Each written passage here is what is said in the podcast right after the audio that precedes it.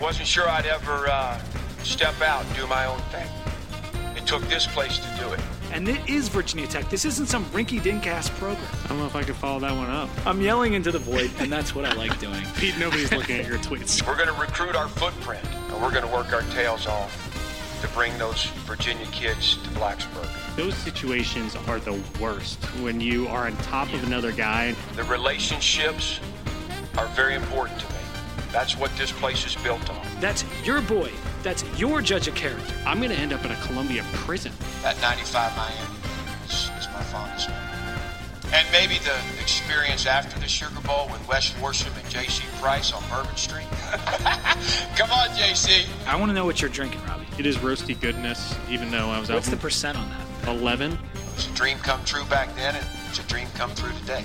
Hey, Mom, why don't you try a rail? We're going to put this old guy in a grave. For the love of the game. And I mow the lawn after work before the podcast. Mm, we just got better, guys. Welcome to Two Deep Hokies Under the Influence, brought to you by Downtown Crown Wine and Beer and Dominion Wine and Beer. Virginia Tech lost to Georgia Tech 28 to 27. Another one point loss, Robbie. It wasn't pretty, man. How you doing? was, I'm doing okay. It's a rough season. Let's just put it that way. yeah, it's been rough, man. Do you have do you have a cheers for us? yeah, of course I do. Uh, Men's basketball. We are a basketball school, so I don't know right. what all this football uh, talk is. Uh, so uh, yeah, went out and appropriately curb stomped a team that we should beat, and um, you know our our transfer from Wright State is uh, is a monster and came in and um, just obviously blacked out, forgot where he was, and then just started raining threes from all over the place. So uh, I will I will say cheers to those guys because we'll have plenty to say about football, and I don't know uh, how much of that's going to be positive. Cheers.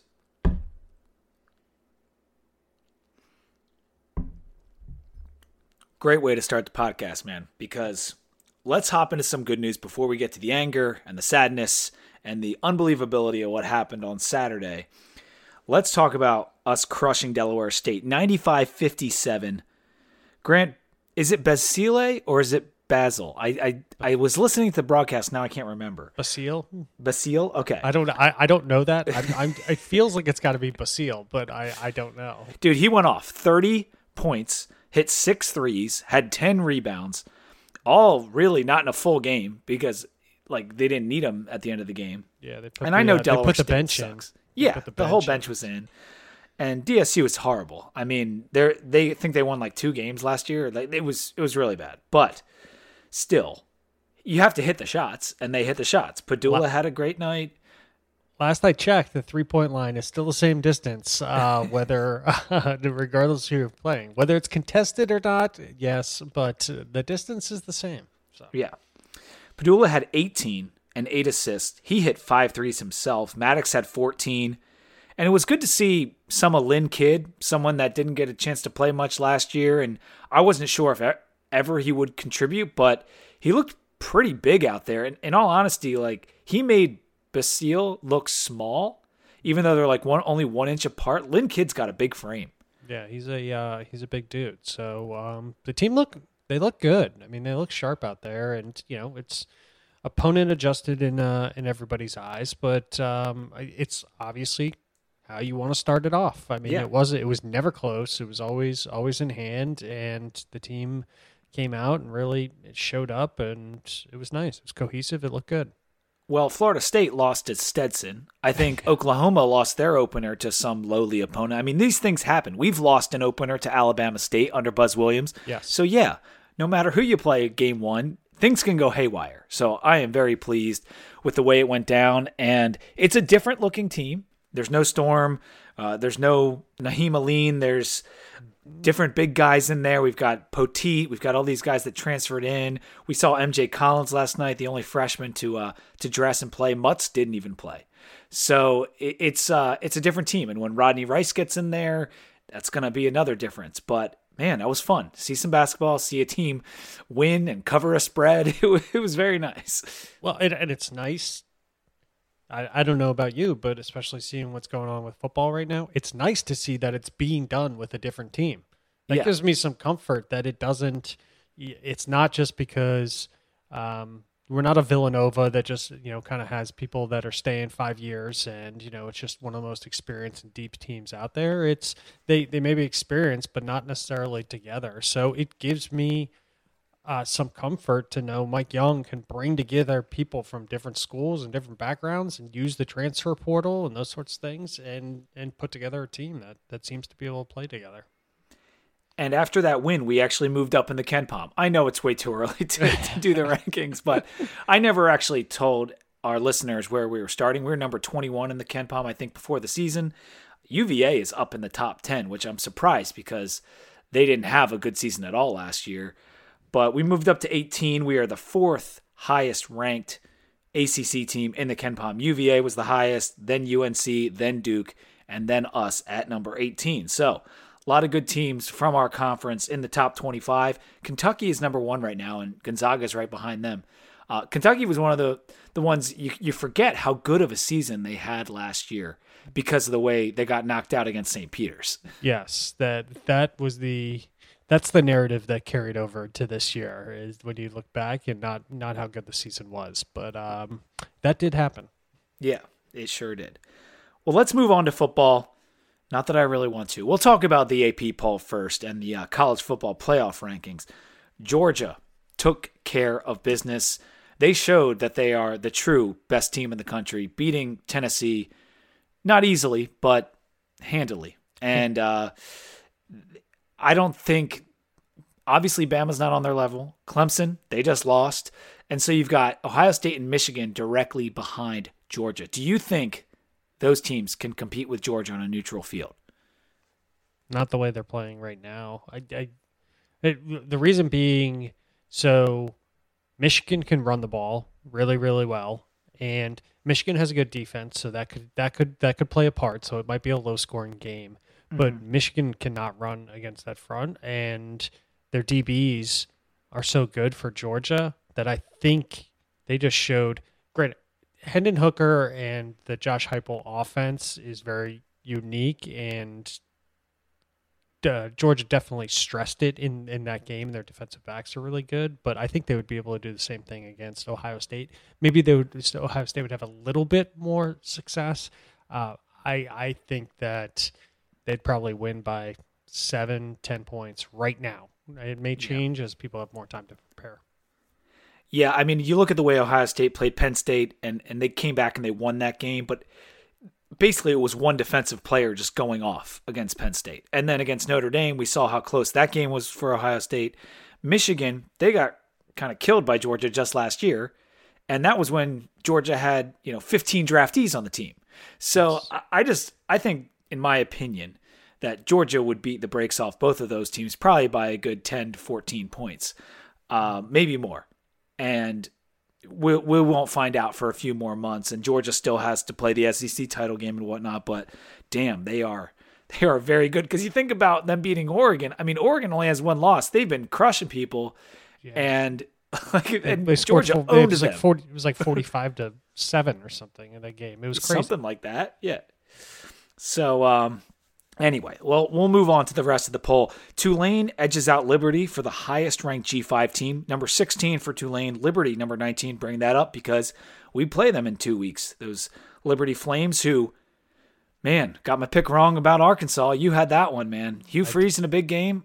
did I did have that one. Arkansas, I think sneaky sucks, and it's yeah, not sneaky, sneaky anymore. Suck. So that that has uh, that has been out there, but uh, Hugh Freeze, man, head coach of some other school next year. You got to imagine at some point, Auburn. Uh, I, I, that please let it happen. It's that would be so. We good. need him out of Lynchburg yeah. for sure. Oh yes, for our benefit, Auburn, but also just for the antics and. Oh yeah. And yes. what a great match! Yes. Yes. Yes. Recruiting violations. Give it to me. Like all sorts of stuff give me give me hidden numbers all over the phone you know getting exposed three years from now when auburn wants them out and they're the ones that expose it. Yeah for sure.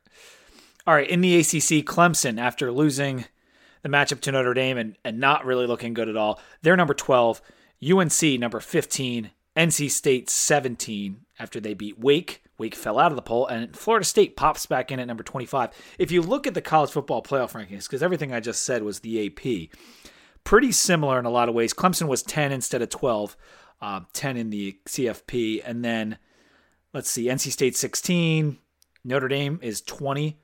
And then Florida State also in the college football playoff poll at number 23. As far as the G, top G5 team in this poll, it is also Tulane. They are number 17 in here, which means if they hold serve and stay there, they will get a New Year Six bowl. Yep. which is pretty cool. Yeah, that's pretty. Um, that's great for them. I mean, that's a huge, it's a huge achievement. And uh, you know, with the new expanded playoff coming, you could roll it forward and and have them thinking, man, we would be in the playoff. Uh, you know, just a few years from now. You know what's fascinating about the CFP? I'm looking at it a little closer. Liberty not in. Wow. So they are number 19 in the AP, but they are not in the top 25 in the college football playoff rankings. And that's based on their strength of schedule, I assume. But I thought after the win against Arkansas, even though they're not a very good P5 team and only losing to Wake by one point, that they would pop in. However, Wake also lost, so that ruins that like close game, which was also I don't know. It doesn't wouldn't matter. anyway. They're not in the top We would pull down their strength of schedule so much that it would. it, it wouldn't Yeah. last anyway. Um, depth chart injury update. They are discussing redshirt options for Dorian Strong and Malachi Thomas. So I think that kind of tells you where their health is at. Uh, I think Strong is doubtful. Malachi is doubtful. No, Strong is out. Malachi is doubtful. So I guess we'll redshirt them. Um, I don't know. Like, I I would love for those guys to come back and be able to play some snaps later in the season and help us beat UVA because our secondary is not good. And with only Keshawn King, who has had fumbling problems throughout his career, and we'll get to his fumbling problems in the game, uh, we could have used Malachi. We probably come out on top if we have Malachi in this one, just like the ODU game. If we had him, we probably would have won. Oh, those are not the only redshirt issues that we're dealing with. We have some other ones, but um, they're dealing with younger guys that have already, you know, played their their three games and now they're on the bubble for, for hitting the four game threshold. Uh, that would would cause them to to burn a year. Yeah. PJ Prioleau is the last note I had. He is out for the season, and that is that's a bummer for him. We are still number 91 in the SP Plus, 116th on offense, 48th on defense, 49th on special teams, and we are 94th in the FPI. Even though we keep seeming to play worse and worse, we're just kind of staying right there because I guess all the teams behind us are just as bad. I don't know. Yeah, I don't. yes, I, I think it's uh, maybe the special teams probably pulled us up this time with that Holloway uh, his his great performance in this game. Maybe. Yeah. Let's move to the game recap before we do our calls because we did get a couple calls this week and we're going to let that be the reaction but gt they got out to a quick 10 0 lead in this game they were helped by one of those fumbles both their pass and their rush game were working we didn't think this team had a very good offense but they played pyron instead of sims and I don't know. He seemed to be good, but maybe anyone would have looked good against our defense in this game because they just didn't play a very good game. We did bounce back nicely after the 10 0 lead. We got a TD early in the second on a three yard run by Wells, added another TD on a run by King, and that's when we got the 90 yard punt return by Tucker Holloway. And the call on that was great because it was Holloway all the way, Yeah. and I thought that was pretty brilliant by the announcer. Yeah, they were. Uh, that that was quick thinking. I wonder if he had to have that, had that written down the night before just in case. he had to have, Yeah. right? Definitely. Um, but we did get the extra point blocked. So we, again, cannot ha- have anything nice. We had a 20 to 10 lead. That extra point might loom large later in the game. We let GT get three points right before the half. Typical bullshit from this season. so it's 20 to 13 at the half. GT added another field goal to make it 20 to 16. But a couple drives later, Keli Lawson came up with the pick six. Very cool play. And we're feeling good, right? It's 27 16. We stopped them on downs to start the fourth. But nope, GT scored two straight drives to take a one point lead. One was a 90 yard drive, one was a 73 yard drive, both of them off turnovers. And for good measure, we fumbled one more time at the end of the game when we had a last chance, and we lost 28 to 27. Like I said, before the story of the game, let's go to the calls. Hey Pete. Hey Robbie. Yeah, uh, yeah, guys, we're getting really good at uh, having those incredibly improbable uh, wind charts just get turned upside down in the last five minutes of a football game. Well, the bowl invitation streak has ended. Another fourth quarter collapse. Could not hold an 11 point lead. How, how do you even lose by one point two weeks in a row? How do you even, it's almost an achievement, I feel, at this point. I'm done with the Wells experiment. Let's put in Brown at quarterback for the next two games. Let's see what he can do. The worst thing about this team is that I almost believe every week when it gets just just close enough to make me actually finish watching the game. Just so a little piece of my soul can leave my body. Let's see um, who else we got at quarterback and what they can do, and then we can try to decide who's the best quarterback against uh, UVA. Hopefully, try to win that game. Yeah, good riddance to this team. Good riddance to this season. To the swing sets, y'all. Go Hokies. Only a few callers this week, Robbie, but I think we got our first female caller. Is that right? Was that the first female caller of the season? Yes. And I, I when you sent over the clip to me, I was surprised. But keep them coming. I, I mean, it's a Yeah. it's a nice um, it's a nice change up from uh, all the male voices that we got on there. So uh, well, we welcome it. Yeah, for sure. And I, I mean, some people were talking about going away from Wells for the rest of the season. Andy Bitter even mentioned that in his article. Uh, we had our typical swing set call every week, which we always appreciate. And if you want to get in on the reaction line, call 540 251 2169 next week during the Duke game and give us your reaction. But So I have my own submittal that I sent to you and Joe as a text message, which is a true story that happened. Um, no exaggeration to this one. So this this will be my call in on the podcast. So I my daughter uh, came up to me. I said, "Oh, the Virginia Tech game's about to come on." She said, "Oh, Hokies!" You know, got excited. She's still hasn't figured out whether she's leaning towards Ohio State or or the Hokies, but you know, I'm pulling as hard as I can, and the team is not helping, obviously. She said, "Oh, "Are they going to lose again?" And I said, "Well, I, I really hope not." And she said, "I hope not. We always lose." And so during a lot of what was going on with Ukraine and Russia, we were watching a lot of news, obviously. And my daughter got like subsumed into all of this news coverage and about like Ukrainians and them fleeing and the Russians and this kind of whole is Russia bad narrative and us trying to navigate that. And she would always be like, at Russia, I don't know why she would pronounce it like that. You know, she would be like Russia. So she, she said, "We're gonna lose." She's like, "Oh, we always lose." I, I said, "Yeah, it's been a tough season." She goes, "You know, I think if Russia had a football team, they would beat us too." And I just look, and I just, I look, I didn't know what to say. I just looked at her and I was like, "Here's the Russia thing again." And I was like, "You know what? You're probably right." she's just got Russia on the brain. It's just on her brain. But she's like, yeah, if Russia had a football team, they'd probably beat the, the Hokies too. And I'm just like, yeah, Yeah. I think I think you're right. Yeah, I think this Yeah. is this season. So Who is the Russia of college football? Like, is it a is it a UConn? Like it's cold up there? Is it is it somewhere out in the in the northwest? Is it be uh, Iowa. You know, New Mexico State, Iowa. Yes. Yeah, Iowa, yeah. I mean, think about it. You you bring like your son in to read to br- to like form a offense, and then you just send your men out there to just put together just the worst offense ever and get decimated and you don't make any changes you just send more bodies at it it's definitely iowa like really bad offensive tactics. Yes. That is that is Iowa. That is Russia. There and I had in my notes, you know, the only difference between our offense and Iowa's is this year. Iowa is well What's known that? for having one of the worst offenses in the country. They've scored 30 points or more in this season. We have not.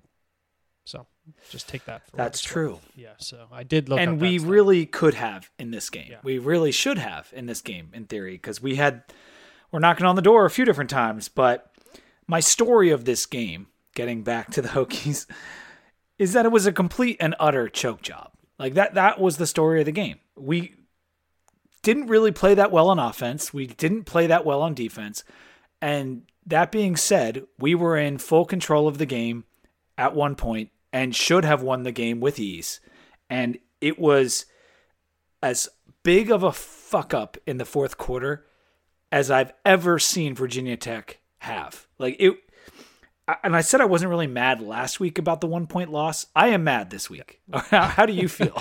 I'm pretty I'm pretty pissed. Andy Andy Bitter always does a great job. He characterized and summarized it best. In 15 minutes, we had a missed field goal, the fumble in the red zone, the big coverage bust, interception, the third and 19 conversion that I think probably broke multiple TVs across uh, across the state of Virginia. Third and 19. the 19. QB run in for the TD, and then Grant Wells with the uh, the potential um, that well the fumble when we were making a decent drive after a decent run from Ho- Holloway on the return, Yeah. which he made he got some yardage out of absolutely nothing. So uh, yeah, Mhm. that's everything that happened in about 15 minutes.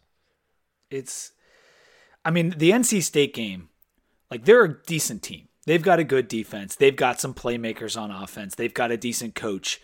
And they earned their comeback. They you know, they didn't get a bunch of turnovers and win. They they earned it and they beat us cuz they're just better. And that that's fine. This is a bad Georgia Tech team. Mm-hmm. And you let them just have it. You just gave it to them. We're up 11 points with the ball on the 10 with 10 minutes left and we fumble. That's a huge choke. You know, we're in GT's half of the field. Ground game has been working. We got Holston going because, you know, we just had the fumble with King, whatever, but it's still working. Seven minutes left. What do we do? Throw three straight times, throw an interception, choke. It's we get GT to third and 19, choke. The defense finally gets a stop. Holloway gives us that awesome return. Maybe we're going to get a field goal shot to still win this thing. Fumble, choke, lose. It's just, I just cannot believe the way that went down. Georgia Tech's beaten us four straight times in Lane. Uh, That's not a football school. Like they're not they're not good. And and that just shows you like we're losing to this team consistently at home. We've lost 6 straight games on the season. We're tied for Northwestern for the second longest active streak of consecutive losses to P5 teams. The only one worse is Vanderbilt, who's like way, way, way ahead.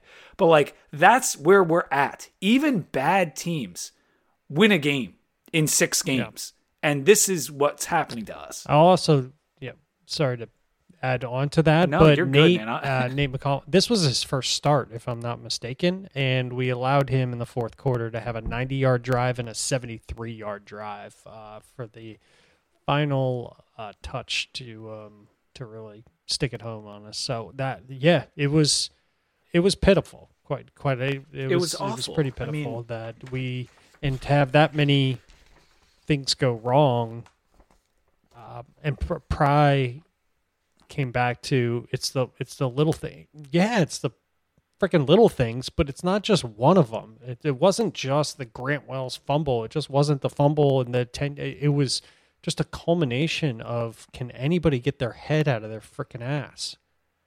Yeah. And, and I uh I counted up like the various mistakes and different things that went wrong. It was like 20 things that I counted up.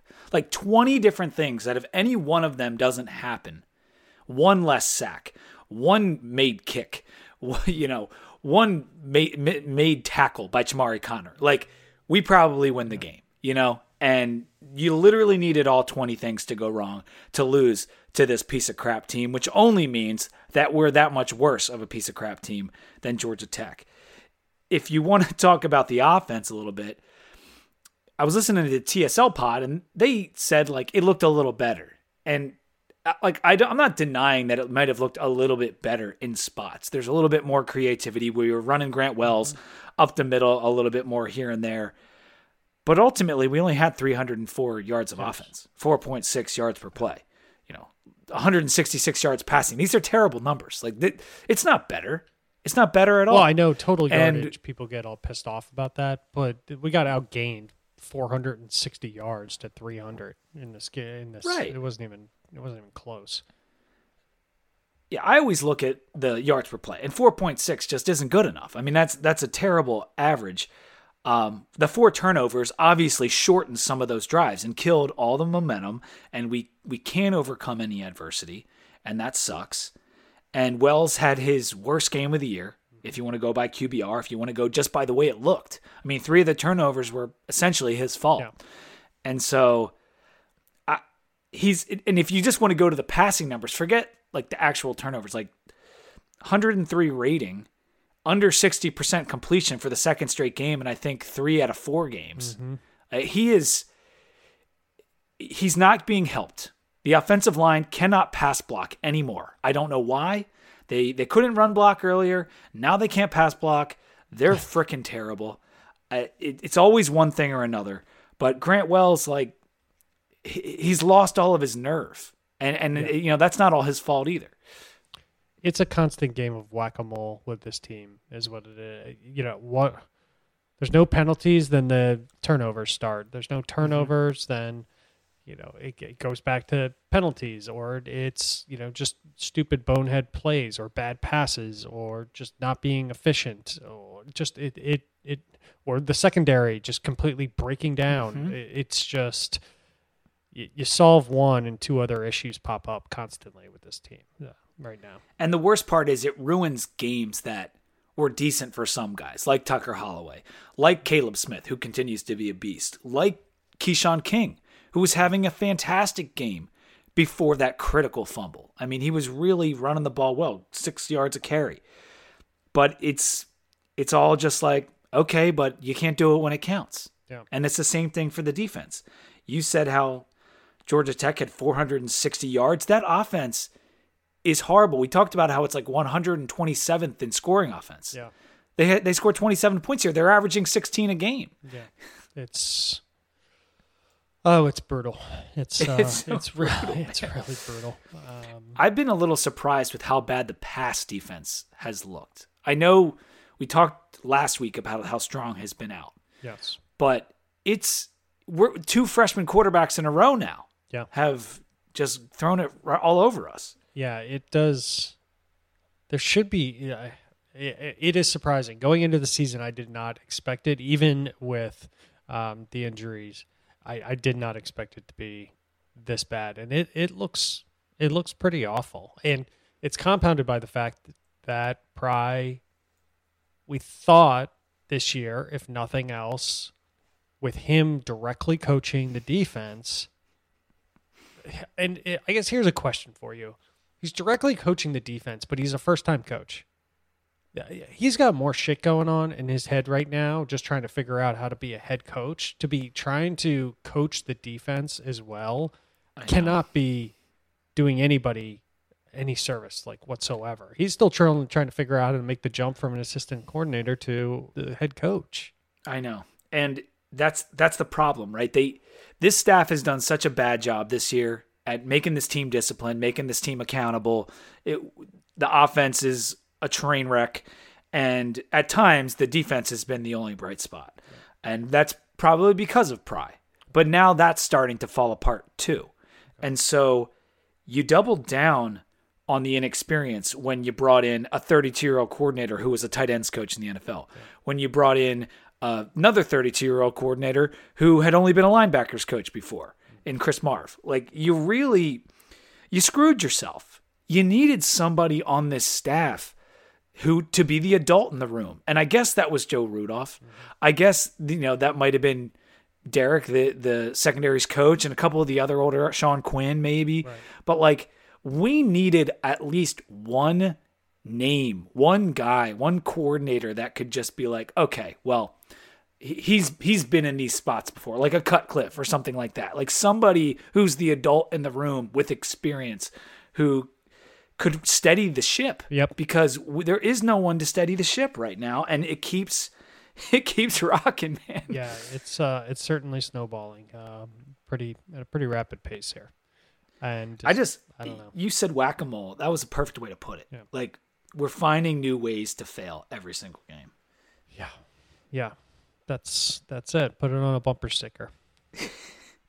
And well, let's talk about Tucker Holloway quickly because Yes. he broke the school record for punt return yards. I still don't know how that's possible with with the guys that are blocking for him because generally the best teams at special teams are the ones with better rosters because you have better athletes and better talent blocking for you. Well, Yes. he managed this after all the years of Beamer ball, which we we went into last week. He manages to break the school record uh, when we're at our lowest. And so, credit to Tucker Holloway. What a monster. True freshman coming out there, getting a 90 yard punt return, but also putting us in a position to potentially win the game at the end of the game. Like, what a huge return that was. He broke a tackle or two. I mean, man, that was that was cool. And then you had Keli Lawson. We scored in all three phases of the game, right? We got a defensive score. We got a special team score. This was old school Virginia Tech. And we still lost. We, we still lost with scoring in all three phases. That doesn't normally happen either. I think it's it's 24 years since that happened. So Yeah. Tucker is he's shifty. I will say that. He has um he he is a shifty shifty dude. So he he can move around, make some people miss. So uh, I was really excited. Um, especially he was dead to rights on that run at the end of the game up against the sideline and still managed to eke out another 7 yards uh, with that cutback, which was was huge. Um, until we fumbled it away. You read off a bitter quote earlier, and I'm going to read one off to end this segment on Georgia Tech. And that was to Pry's credit, he did own the loss, saying as much repeatedly in his post-game remarks. But Hokies fans are past that point. We want someone to fix it, not own it. And that really spoke to me because it's so true. Like, I don't want to hear it anymore. I really don't. Not after two one point losses. The second one being just a meltdown of epic proportions. I don't want to hear that it's on you. We know it's on you. We know it's on all those coaches who are been like complete swing and misses this year. I don't know why it's been this bad. There's no excuse to be this bad, but they are. And so we need you to fix it now. and, and and whether that fix happens in the offseason, I realize that we're getting close to the end here. I get it. Yeah. But c- I could do without one more one point loss this season. Yeah, that would be preferred. It's um, yeah, we're reaching the we're reaching the edges of uh, statistical anomalies, and we're we're I'm ready and have had about enough of them. Yeah. Let's take a moment to talk about our sponsor, Downtown Crown Wine and Beer and Dominion Wine and Beer, the two best beer stores in the DMV. You got Downtown Crown in Gaithersburg, right where 270 and 370 meet, and Dominion is right on West Main Street in Falls Church, where so many of our Hokies live.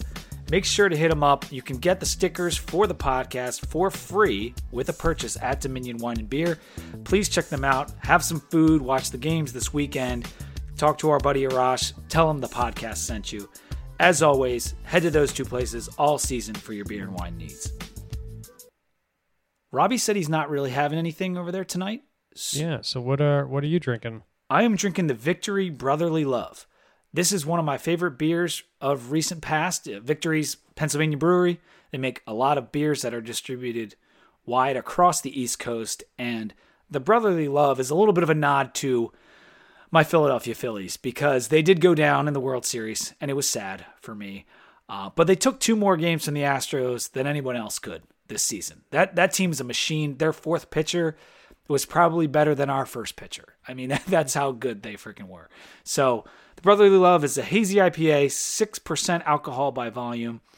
Just a little bit of haze in the glass. You can see through it a little bit, but nice color, perfect balance. And I prefer hazies that are above five. Like all the session hazy IPAs or IPAs in general that are five or below, like I just want a little bit more alcohol and a little bit more flavor if I'm drinking an IPA. And this one is, it's right at that line, 6%. I love it because I can have more than a couple, watch the game, enjoy it, and I don't feel super hungover the next day. So I would recommend the Brotherly Love from Victory Brewing.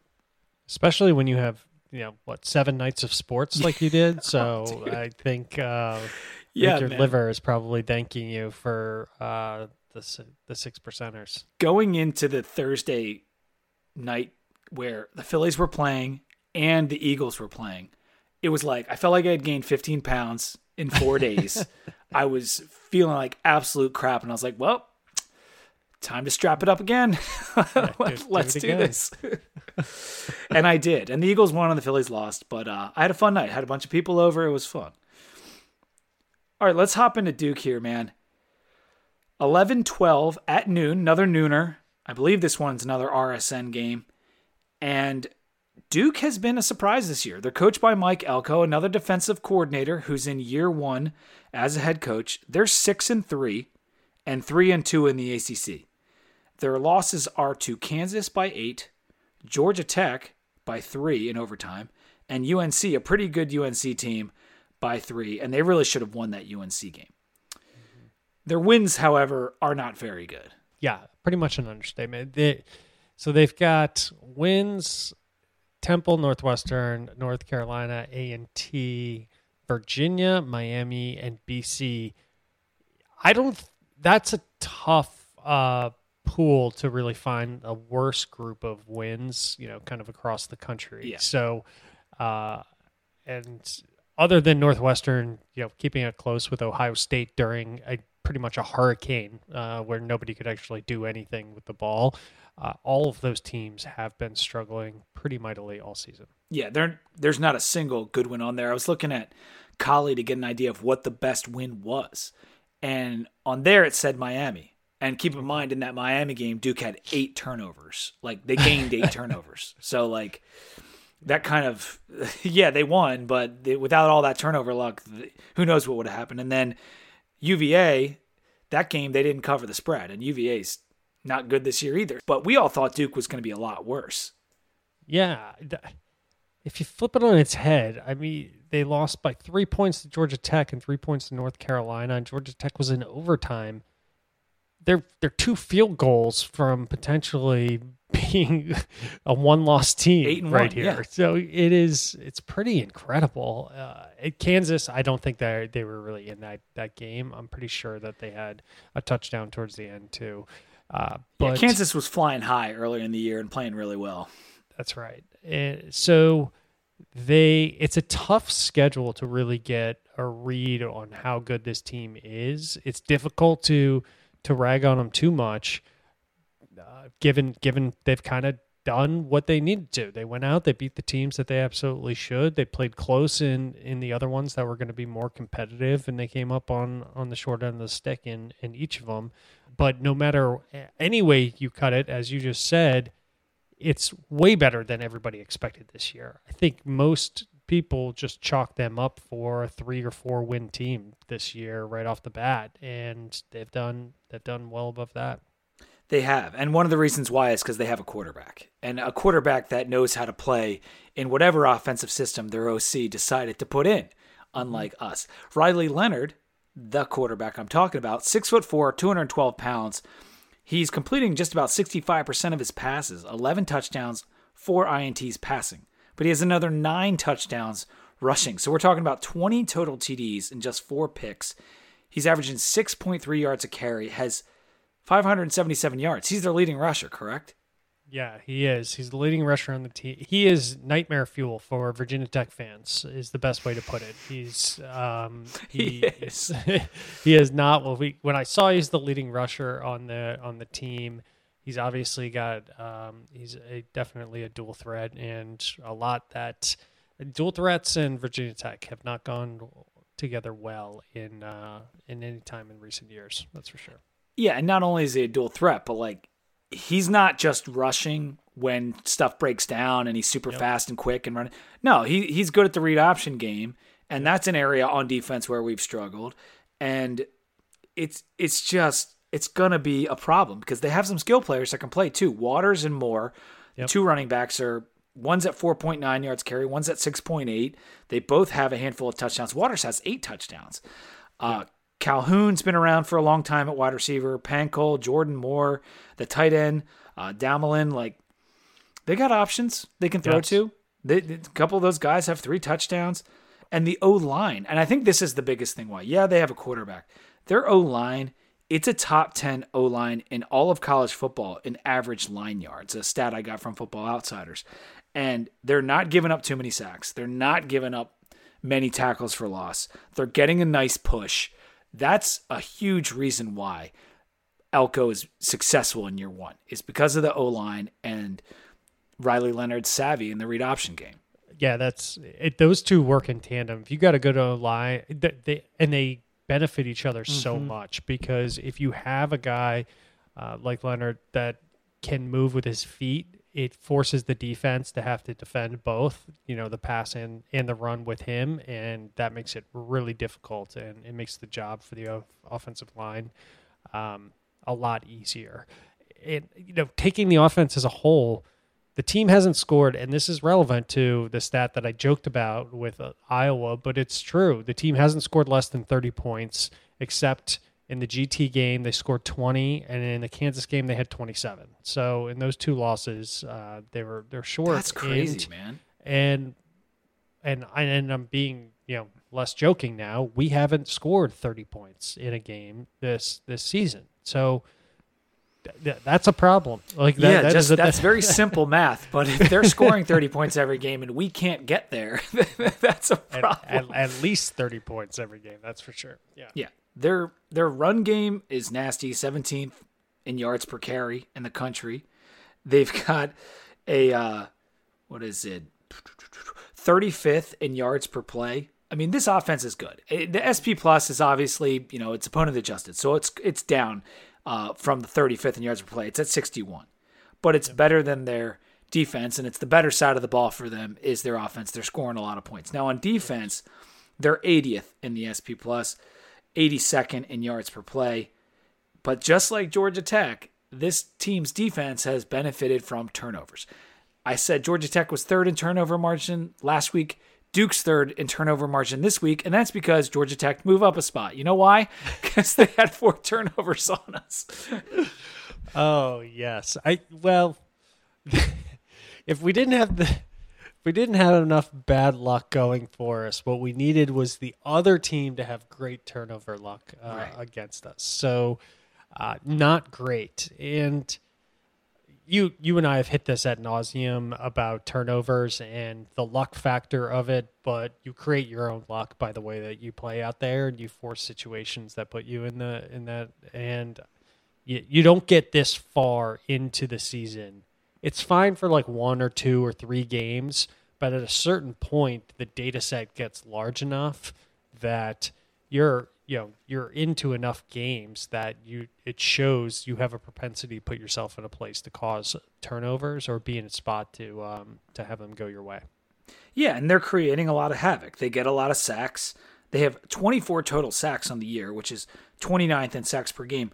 But they also have 30 hurries. So even on the times they're not getting home, they're putting pressure, they're creating turnovers. The nice thing about this defense, I guess, for us, is that they're 101st in opposing passer rating. So they can be passed on. Uh, obviously, you're talking about Grant Wells, who has been struggling. So who knows whether that matters. And I forget who who it was online. Someone said it doesn't really matter who the defense that we're playing is. Like, because against NC State, we put up all those yards in third quarter. Against Georgia Tech, we can't do anything in the fourth quarter. Like, against UNC, He's got a terrible defense, we scored 10 points. You know, it just, it's all over the place. So it just matters how clean of a game and how our attitude is that day and whether our O line decides to come and get a push that day. Like I at this point, I don't think the opponent, especially when you're talking about these various ACC opponents, I don't think it fucking matters. We just need to play good. It, we are uh, we are the opponent. We are Yes, the defense we in this whole. we're we're the monster under the bed. So uh, it is it really is irrelevant to what is sitting on the other side of the ball unless you're we are playing like some elite defense like Georgia. It it really comes down to yeah that is a a, a perfect way to put it. It really comes down to us and what we are doing, and it really matters a whole lot less about the defense at this point. It doesn't mean I'm not scared of DeWayne Carter. He's a menace on the defensive line. He's their big defensive tackle. Nine tackles for loss, numbers all over the place. 17 solo tackles has a D tackle. Uh, Oben, the defensive end, he's he's pretty nasty. Shaka Heyward at linebacker. Darius Joiner in the back. He's averaging 7.9 tackles per game. All kinds of numbers, pass breakups, hurries, whatever.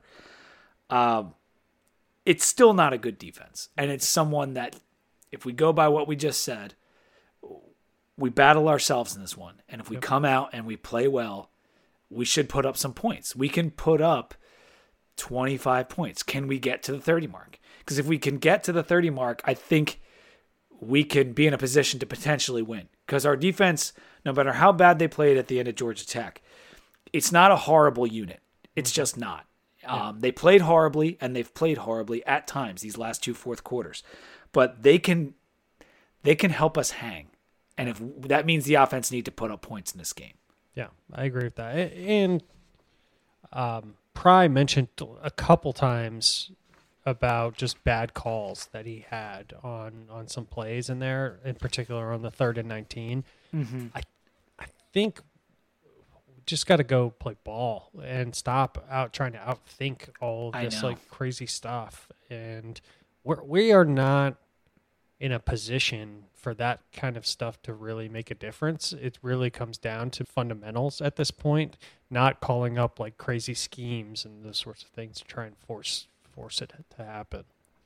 That's what I'm saying, man. You know how hard it is to get a third and 19 under just a regular base. If you just said to the guys, just go out there, stand wherever you want. Like it, it, it's hard for the other team to get 19 yards in one play, even if there's no play. Yes. and exactly. somehow we did it. Yeah. Um, Matchup overall. I already said we need to cut down on the analyst mistakes. We all know that. I am afraid of Leonard is going to tear us apart a bit, rushing and passing. We haven't been good at defending the read option all year. He's an excellent runner. Be that as it may. Big picture stuff, though. Like, Duke did just play Miami, mm-hmm. and then they played BC. So they could be a little bit fatigued. And I'm talking like they went to Miami and then they went to Boston Yeah. and now they're back at home. CFB losing streaks, like the one we are currently in of six games, they don't last forever. You know, I'm mm-hmm. talking law of averages here, turnover luck, all the stuff we've mentioned. And then historically, you know, we've played Duke pretty well. If you look since 2016, they've beaten us once. That was the 45 to 10 game, which we know everything kind of changed after that, turned around our season. But over the last 21 games against Duke, we're 18 and 3. And those historical things, they do come back around. We you know, we saw it against NC State. We were in a game against a much better team probably because we just play that team well over the years. Do you have anything on the matchup before I go into my last few thoughts? I, I don't think so. I think you hit it, but I'm so distracted by wanting to splice the part where you get into like statistics having to change. Like it doesn't like things not lasting forever for as us as a chance for Virginia Tech to win. I'm like I'm so in love with the fact that we've gotten to a place where listen, if you've lost six times in a row, there's a good chance you're gonna win a seventh the seventh time. Like that's Yep. that's what we've hit. Uh, That I yeah. I'm not basing it on anything like in the matchup. I'm literally just it's it's like we were saying before. Like if it's been black seven times, it's gonna be red this time, That's and right. vice versa. I like that. Um, They are good for a year one coach at Duke. Like they're very good. In fact, they're six and three with not much talent really on the team, but they are by no means a great team. We said their best win is Miami or UVA. Those are two bad teams. Um, beating BC doesn't mean anything. We did that. Yes. So this is a winnable game, despite what people think, despite what we just saw the last two weeks. I mean, we've been in the last four games. Yes. we're we. There's potential for us to be in this game.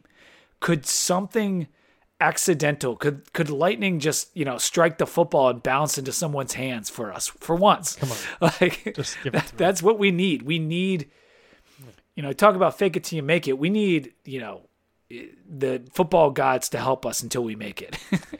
I just think we just I forget which podcast. I think it was uh, Braden Gall that used to always talk about the moment, and he used to talk about like big games. Like the moment would be if the Volunteers beat Georgia. Like that that would be like the moment after beating Alabama. Uh, for us, we just gotta not. I I don't know if we're in our own head. We we have to be in our own heads at, at that point. Yeah. You don't you don't have that kind of blow up into fourth quarters and it not being for for that reason. We just got to settle in and just just go back to fundamentals and just play play smart and not not overdo it is is really what you know. Try and get ourselves close in this game. Try and you know get it down to uh, something that's winnable, and then just don't don't screw it up and give it a chance. Don't give a, away another fucking field goal at the end of the half. Like it constantly, we talk about this all the time. How many times this season we've talked about This it six alone. times about how we constantly let teams score. People have been talking about the middle eight for like the last decade. This is not like a new concept of how important the four minutes are to end like the first half and the start the the second half are. And we are the worst. We have to be statistically one of the worst teams in the country over the last five years in like the middle eight. And I would I would absolutely argue that um, the stats would back that up. And um, just don't don't allow that kind of stuff. Just you know keep your head on straight and, and, and shut down you know those stupid points that you're just leaking like in the in the game. You know how you watch those sports movies and you know the team's in it, but you know they they've been faltering at these different points, and the coach is like, you know what, guys, just go out there and have fun. I don't care if you lose. Like that's what like when we get to the fourth quarter, if we're within three points, either way, we need Pry to be like, no more plays. just no, we're not doing plays. All right, just just go out there and do backyard football. Yeah. and see what happens because whatever we've been doing doesn't work, and we need you to like be loose. You know, because that's really what it is. Like they're so scared. You talked about how sometimes when you play golf in a tournament, mm-hmm. y- you get in your own head. Well, golf is a is a single person sport. Yeah. Like we're talking about 85 guys or however many dress all getting in their head plus the coaching staff. I don't know how that's possible. Yes. But it's happened 2 weeks in a row. Yeah. And so something I don't know what they're going to do at the end of this game, but I want to see some Mighty Ducks knuckle puck. I want to see some Bad News Bears. I want to see Bring all the those Bash stupid- Brothers out. The, Bash Yeah, Brothers. the Yeah. Little Giants. Yeah. You know, annexation of Puerto Rico going on. Something to get this team to not think and just play. Yeah, I agree. Duke's nine and a half point favorites. I think we can cover. Don't really know. Um, I just want to win. Oh, I want to win. I, I know that our best chance of winning a game is probably UVA at home, and that this is going to be a hard one to win, and Liberty is going to be very hard to win. But I think we can. Yep. I think it is possible. And with the way we've played the last few weeks, we've been there. We've been right there. I'm disgusted at what happened at the end of Georgia Tech, and I'm hoping they can make me forget about it this weekend. Let's go into the picks, Robbie. Louisville at Clemson. Clemson coming off the tough loss to Notre Dame. That was a pretty shocking result, to be honest. We talked about how Notre Dame plays well in this big game. Still shocking, though. Yes.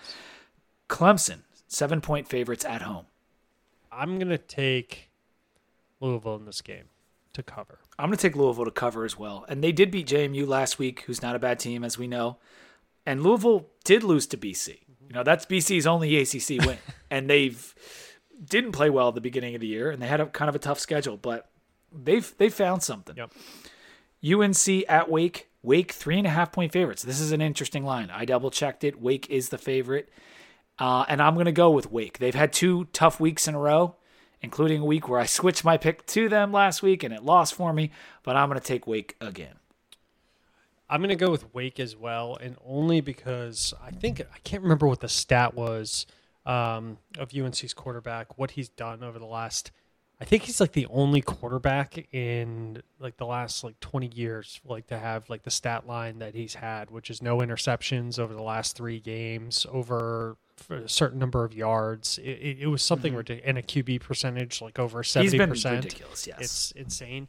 I think he comes down to earth a little bit in this game against Wake, and that's And think about the season Hendon Hooker was having a couple years back, and we go down to Wake, mm-hmm. And they they threw a different look at us, and Hooker had a bad game, and we lost. Yep. And maybe that happens to Drake Maye in this one down in Winston Salem. Next game, FSU at Syracuse. I don't have a ton about this game. Syracuse fell out of the rankings. FSU has basically taken their place. I'm going to take Florida State. They're playing at a high level right now. I like that. Yeah. Once the wheels fall off for Syracuse, historically, they really start to, to fall off. They, they like to pull the Miami, uh, where it's not good enough just to you know take some losses. They want to like really shit the bed. and Shrader did go out in the Notre Dame game, and then I, I'm not sure if he's going to play this weekend or what, but I'm taking Florida State regardless. Pitt at UVA, UVA four and a half point underdogs at home. UVA again. They've been competitive. They're not good, but they've been very competitive the last few weeks. They're kind of like us in that regard. I'll take them to cover in Pitt. Okay. Um, I am going with Pitt this game. Okay. Miami at Georgia Tech. I you know, we've talked about this before too. I, I suck at picking pick games. Like I'm just not good at it. So go with Robbie's pick on that one. Um, GT one and a half point favorites against Miami. This is another one of those horrible ACC matchups of two bad teams. Miami looks like they've quit. I mean, they they really do. Uh, Cristobal having a rough go of it in year one. Do you have a pick? I'm gonna go. Um, I'm gonna go with GT. I'm gonna I'm gonna say that they keep it rolling. I think Miami is is is really terrible. They are really terrible. I said last week I'm not going to pick them against the spread, and I'm not going to do it this week. I'm taking Georgia Tech. Okay. Bama at Ole Miss. Let's go outside the conference. Ole Miss, 11 and a half point underdogs at home, even though Bama just lost to LSU. Uh, so this they're playing the anger card here with the spread, right? They're playing the anger card, and the narrative is starting to make its way around town about the, you know, things are not looking as good under Saban. It's Mm-hmm. been starting to build momentum over the past three seasons, and that's typically when Saban brings out his horns and decides to BF everybody in, you know, in college football. Yeah. I know, and that and this line being so big after that, and how bad Bama's been on the road, uh, it's it's really making me question. But I'm going with Ole Miss. I I don't think it's. Really I'm going with Ole Miss too. And it's Yeah. you know maybe we'll look dumb after this, but that just it's, seems like it's a lot of things. It's the penalties, it's the weird decisions and the calls in the game. Everything looks a little off kilter for that staff might not have it this year. Yeah. That that Bama staff. No, it's not just Saban. I mean, he has there's 50 guys on that staff, At and it might just not be a good mix. Yeah, he's got like two fluffers on the sideline. UCF at Tulane. This is two ranked teams in the G5 going at it this weekend. Tulane, two point favorites at home. UCF's been playing better too lately. I'll take. Uh, hmm, I'm going to take Tulane to get the win. yeah, I'm going for it because they that that getting to a New Year's Six bowl is a big deal. So I think they're gonna they're gonna keep grinding it. I had a joke, kind of a joke this week about the ACC adding Tulane, and the main reason why was because we'd get road trips to New Orleans. Yes. and for you know anybody that uh, that went down there for that Auburn game, you know exactly uh, how how enjoyable that can be. Yeah, absolutely. TCU at Texas. Texas seven point favorites. That's a big line considering TCU's in the college football playoff right now at number four. Yep. Uh, that makes me think I want to take Texas, and I'm gonna take Texas. Yeah. Gosh, I really want to go with TCU, especially since they missed after with that whole Bay, them and Baylor snafu. What was that? That was the first playoff, I think it might have been. uh, Yes, way yep. back when. Uh, it would be nice to see them pull it off. Uh, I'm gonna go, but I think Texas is gonna, is gonna screw it all up for them. I'm going Texas too. I mean, TCU they have been good, but they've also had a horseshoe up their butt all season. Very lucky. Yes, they've been very lucky in almost four games that they potentially should have lost. Washington at Oregon. Oregon 13 and a half point favorites. We talked about how good Oregon has been this year. We haven't seen bad Bo Nix yet. Washington's ranked. They're they're back in the rankings. And so this is uh this is a big matchup. It's it's in Autzen. And I'm very tempted to take them because they're putting up like 40 points a game since the Georgia game. But I'm going to take Washington. I will go Oregon. All right, that does it for picks. Fun weekend of college football coming up. Actually, a lot of a lot of good uh, action outside the conference, but uh, in the conference, not so much. Uh, UNC and Wake will be fun. That'll be a fun game. Yes. Yep. Um, our game, it has potential. I mean, from an outsider's perspective, the GT VT game, I think, was better than it would have been. Like it was, a, it was the number one sickos committee game of the week. Yeah. and I think it played better than that, right? Or, Yeah, or was, was that a better- perfect sickos game? Well, we I guess it. that's also that's also yeah. Actually, no, it makes it a perfect sickos game. Yeah, the, because A the- one point game. yeah, one point game. But not only that is because we stepped on our dick so hard. It wasn't. It wasn't as though GT played amazingly. It was because we sucked so bad. So Right, that makes it. right. That definitely fills the the sicko narrative. Yeah, for sure. And Miami GT is probably going to do the same thing. Yes. Because Miami was already involved in a sickos game in that four overtime against UVA. Yeah. So, uh, But the ul- the ultimate sickos game of the season, and it's like not even close, is going to be UVA Virginia Tech. That, that is it's got to be, right? that is that is that is an epic form of rivalry sickos game. That right We're, there. all right. So, when we do the UVA Tech preview, we're going to have to come up with like certain scenarios, like how we think it's going to play out, Yeah. what's most likely, what's least likely, and then basically bet against each other in terms of like how, like, do you think it's going to be 41 40 or do you think it's going to be like 7 to 3? Yes, I, I will absolutely. I, I guarantee. I'll bet right now that there's not a point scored in the first half by either team. I'll do that. I have, I have no problem putting down. yeah, you got to get some odds on that, but that's that's interesting. yeah. So Oh my god. Um all right man. Well that that'll do it. And I uh you know, I was really mad, sickened even as I said to you earlier about the game. Um but talking always makes me feel a little bit better. I don't know if we got a chance against Duke this weekend. I think we do. You know my feelings. I, I've said every week. I think I feel like we're gonna pull it off. Uh, and g- God damn if I haven't been close. I mean, FFS man. I you really you have stuck to your guns with this feeling, and I I'm I appreciate it. That's But you know what? Maybe I need to have a different feeling so it can go the opposite. yeah. You know, like I. So for for posterity's sake, Duke's gonna crush us. How's that? All right, you heard it here first. Uh, right, right, right, yeah, right. So uh, let, let's go with that. Pete willed us to a win.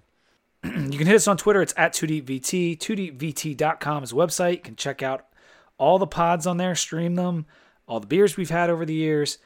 You can hit us on Gmail. It's 2DVT at gmail.com. Send us any questions or comments, or if you want to ask us for our address so you can mail us beer, you can do that too. And make sure to subscribe on Apple Podcasts and on Spotify, wherever you find your podcast. Until next time, when we are hopefully celebrating a big win over Duke. Go Hokies.